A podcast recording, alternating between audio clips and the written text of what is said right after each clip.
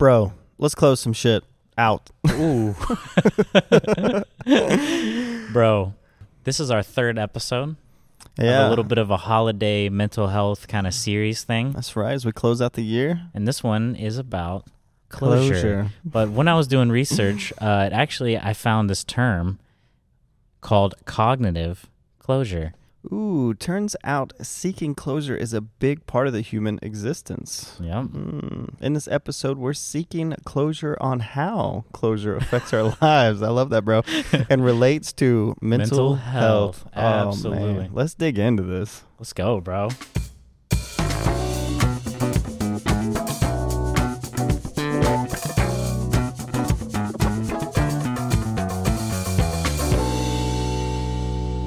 I'm Jonathan Noel. And I'm Brian Noel, this is the Focus Cast, where we talk about all things focus related. so we can stay on track to accomplish our dreams. dreams. We want you, us, and everyone around us to be focused as beep. Boy. We're doing a self censor right now because we do not have a way to censor it. Yeah, what's the little button we have? The buzzer The buzzer. Yeah, from the, Taboo. the buzzer's at home. We'll have that for the next episode. So, what is cognitive closure, bro? I love this term. This is interesting. Yeah. So I was doing the notes, and honestly, everyone talks about closure, usually with relationships, I feel like. That's Yeah. what comes up 99% of the time. Good point. I didn't even know this was a psychology term, cognitive closure. So it's the state in which an individual recognizes that he or she has achieved understanding of something. Oh, The final stage in figuratively seeing the total picture and how all pieces fit together. So that's coming from the APA, which is the Something Psychology Association, whatever dictionary. of of- psychology. yeah. So What's great about us two doing this podcast is I am someone who appreciates and uh, seeks closure. and I'm the exact opposite. so we've got a real yin and yang on closure here. So there's going to be some things that definitely relate to Brian and also to me. But um, it makes sense. I mean, it's the state in which an individual recognizes that he or she has achieved understanding. I mean, we want to understand. Yes. I mean, you got fired, you want to know why. oh, yeah. Someone broke up with you, you want to know why. Yes. You know, Some people something you get completely and absolutely obsess over why. Exactly. you know, I think the real, we'll talk about this a little bit, but the slippery slope is, I mean, if things are happening in your life that you can't control, you can't really get closure on that. Mm, Yeah. That's good. How do you get closure on, like, why did I break my wrist? You know, yeah. like, or like why someone tragically died. I mean, unless you're doing, like, trying to do backflips off of the roof and you break your ankle, and it's like, now you know why, but you know what I mean. Yeah. Stupid yeah, yeah. things that are out of your Car control. accident. Why, why, why did I get in a car accident? How do you get closure on that? Yeah. It's not your fault, Yeah. hopefully. Hopefully. Anyway, So there's this thing called the level of need. If you're at the top of the scale, you'll have some preferences towards predictability, order, and organization. If you're at the bottom part, you'll feel more comfortable in an open and ambiguous situation, and you won't feel that bothered with indecision. so, Mo- sorry. Most people, though, find themselves around the middle part of the scale, but put it another way, they value order, but they can live with a certain level of uncertainty. So this is the level of need for closure, for closure. Man, I'm I love this. Yeah, and there's actually a whole scale. We'll talk about that later, but Ooh. it makes sense if there's going to be people who need more closure than others. You know, yeah, I when I used to tell people like, "Oh, I travel for work." And they're like, "Well, where are you staying?" I'm like, "I don't know yet." I just start driving and then they'll let me know at some point. Some people can't handle that. you know, they need to they need that. They need to know where they're going, what's going on, they need order. I can just start driving to Texas, Dallas, and then on my 13-hour drive, at some point someone will be like, "You're going to work in this town." and at, at this shop, I'll usually find out where I'm working at eight o'clock p.m. when I have to be there the next morning at like eight a.m. While the other end of the spectrum is uh, the person who's driving down the road. They have two devices: one with Google Maps, one with Waves, Waze, and they also have already used their points to purchase the hotel. They've already selected what pillow type they want on their bed, Yep. and they've already looked at what restaurants they're going to eat at before their meetings. Yeah. Some people, I mean, they need that. They need it. All right, so let's get some pros and cons on this cognitive closure. Right, do So- it, bro. What we got? The lack of closure can leave a situation in ambiguity, of course. People high in need for closure seek to avoid this am- ambiguity at all costs. Where people with high in need to avoid closure, so that's the other term, people who avoid closure, strive to make situations more ambiguous. Oh man, wow, dude, this is blowing my mind. Okay, so uh, Jonathan wrote the notes. I this is a, this is a haven't re- podcast basically for Brian. He's li- he's like listening to it as it's happening. yeah, yeah. Which, which, um, for the past round of notes, I wrote them. So this is, um, this is so cool. So I've never thought of this that someone will literally uh, predict an environment that will um, not require closure, so they don't have to deal with not having closure. That is freaking wild. Crazy, bro, right? This really this kind of stuff really does make you th- realize, okay, like yeah, there are personality types and I'm I'm someone who needs this or doesn't need that. Cuz I, I once I was reading the notes, I'm like, "Oh, for sure I don't. I'm not one of these closure. I probably score so low on this need for closure scale that that I don't know. Well, it's interesting too because when you're interacting with people at work or people in your life, and uh, they send you a text, and me personally, text is not. Um, I don't treat text like if you text me, I have to text you back immediately. Right. That's like an invasion on my privacy. I will text you back when I want to text you back. And that may be rude. And I get it for some people, right? Because some people, if you don't text them back, they're over there in their head like, why didn't they text me back? Did they not like me? Did I say something wrong? When honestly, like I'm like like my Busy. little my little kid just crapped in the tub and I'm trying to scoop that crap out and put it in the toilet. You've got you've got bigger things going than than responding to this text message. Yeah, so like I don't keep my phone on me when I'm at home. I just that's not how I live my life. But again, if you look at like what's good about understanding the level of need for cognitive closure, not just for yourself, but also for interacting with others, it just makes you a more emotionally intelligent person to understand these concepts. This is killer, bro. I know. It's pretty sweet, right? What's next? We got another bullet on this uh, pros and cons list.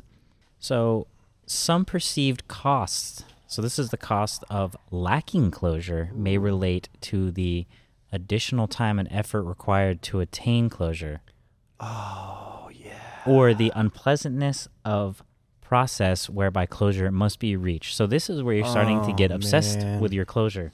Man, like that term we talk about, like um, oh, what's the the task switch cost? This is the cognitive closure Your- cost. Oh, your your CCC, cognitive baby. closure cost. yeah, man. What's the cost of your dreams?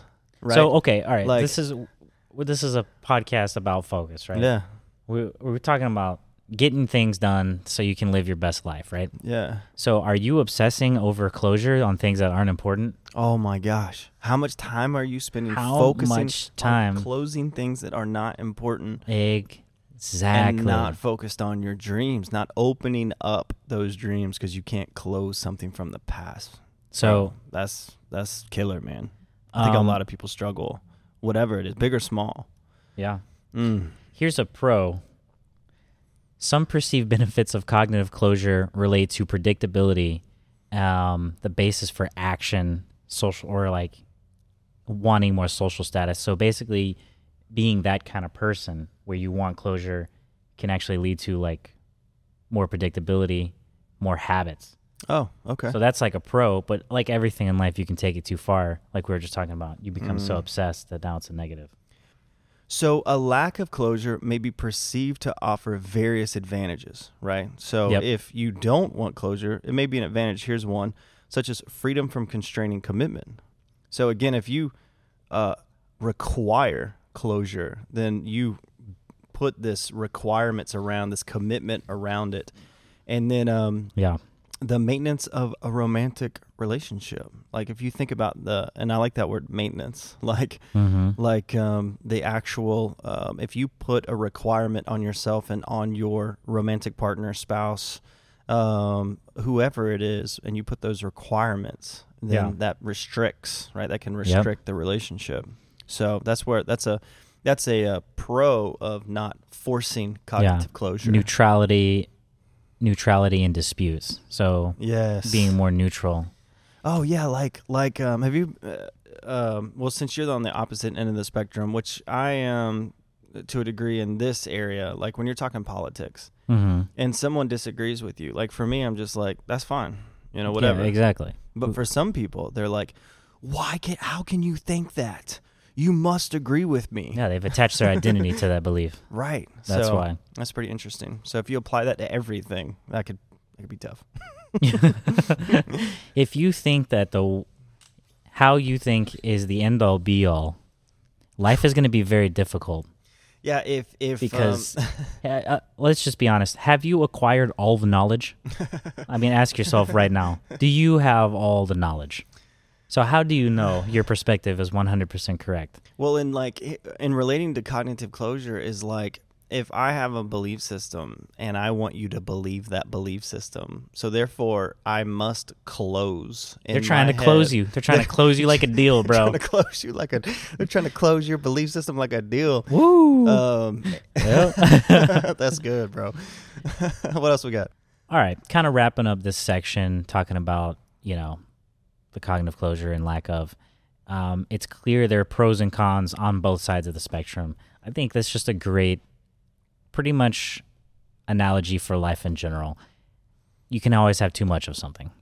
like, like I mean, there's so much gray area with so many of these things. Like, you know, Yeah, there's pros and cons. Yeah. You know, you don't want to be obsessive, closure compulsive.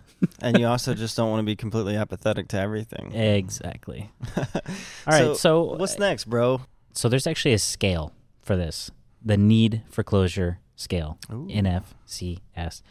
Uh, looks like it was this guy Webster and Kr- Kr- Kruglanski Yeah, sounds right. came up to it, came up with it, and then there's an updated version published um, by Roets and Van Yeah.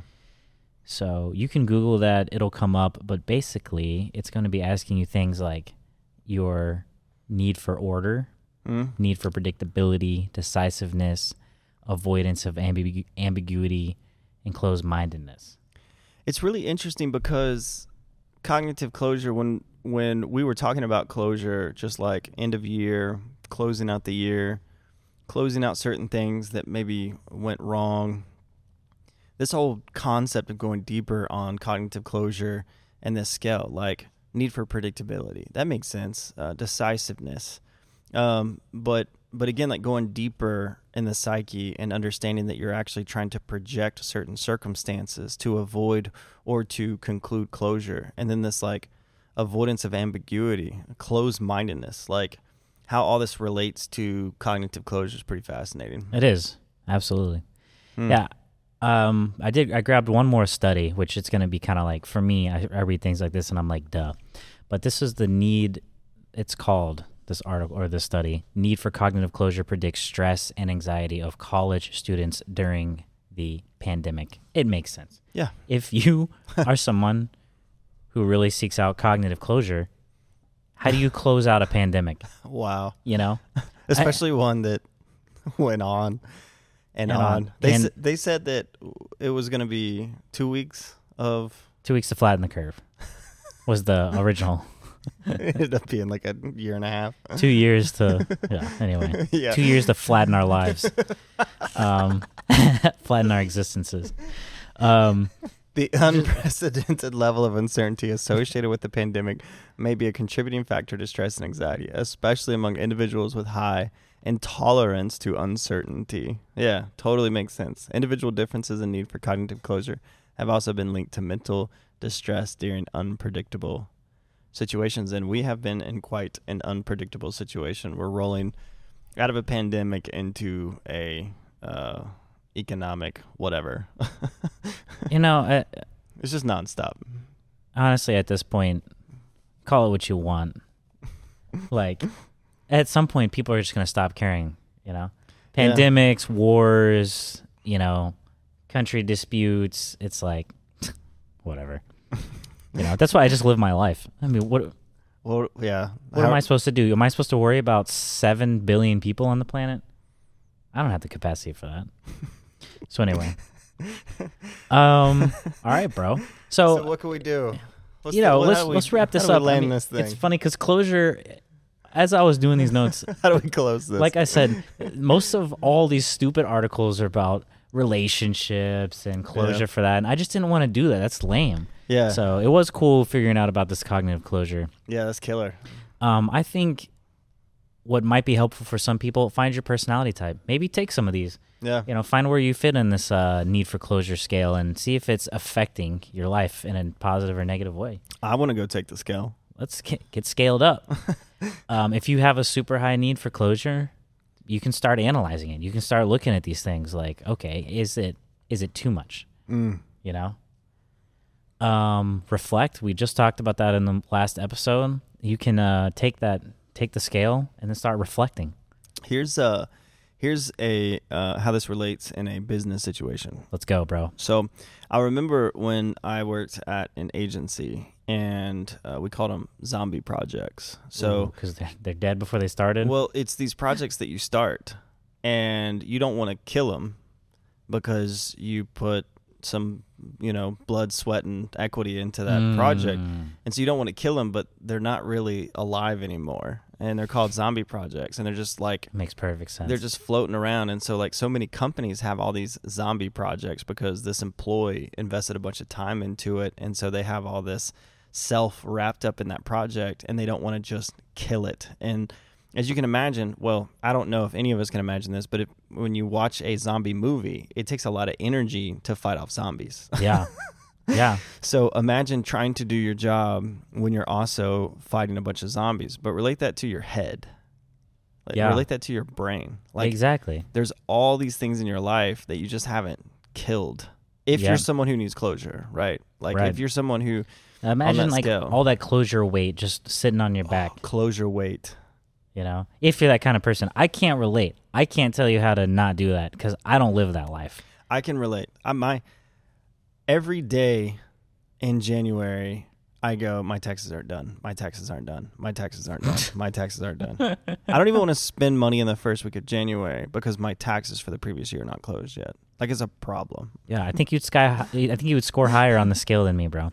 One hundred percent. So you know, reflect. Just reflect, and uh, you know, we always talk about meditation. I mean, I, I didn't even bring up any of this stuff for finding closure with like relationships. Yeah, but that's part of it. But I think But I, mean, think, it's all the, it all goes to it all comes back down to meditation. yeah, You know, self reflecting. I mean, honestly, I was reading these articles and they're all the same. It's like, you know, it's stupid. it's like know? what? It's like meditate, do self reflection to find closure from your from your partner. You know, I'm like, Oh, yeah. you know, It's good that you wrote the notes. Someone who is um obsessed with. not obsessed. but no, dude, this is this is fantastic. I'm stoked about this. Nice, bro. So as we round out the year, Let's. what are you? So here's the question. Let's. Here's the question. Yep. here's the cl- the cl- the, closure question. Question. As we uh, want to accomplish our dreams, right. what are we struggling to close that's preventing us from focus focusing on our future dreams? And that's it. Exactly. What are the zombie projects we can kill? What are the zombie things we need closure on that we just need to Yep. just finally let it go? So we can move on to our dreams and the life we want to live. And how are we going to do that? We're just going to do it. We're gonna do. We're going to reflect and meditate on it That's every right. day. Let's go, bro. Awareness is the first step. Aware. knowing that that's a zombie project. Um, okay, cool. So before we leave the plugs, um, go to Focuscast, uh, the Focuscast on Instagram, on the TikTok, and on YouTube. Uh, Mm. go to uh, thefocuscast.com. Ooh. And uh, yeah, Ah. go forth and do great things. Let's go, bro. Let's go.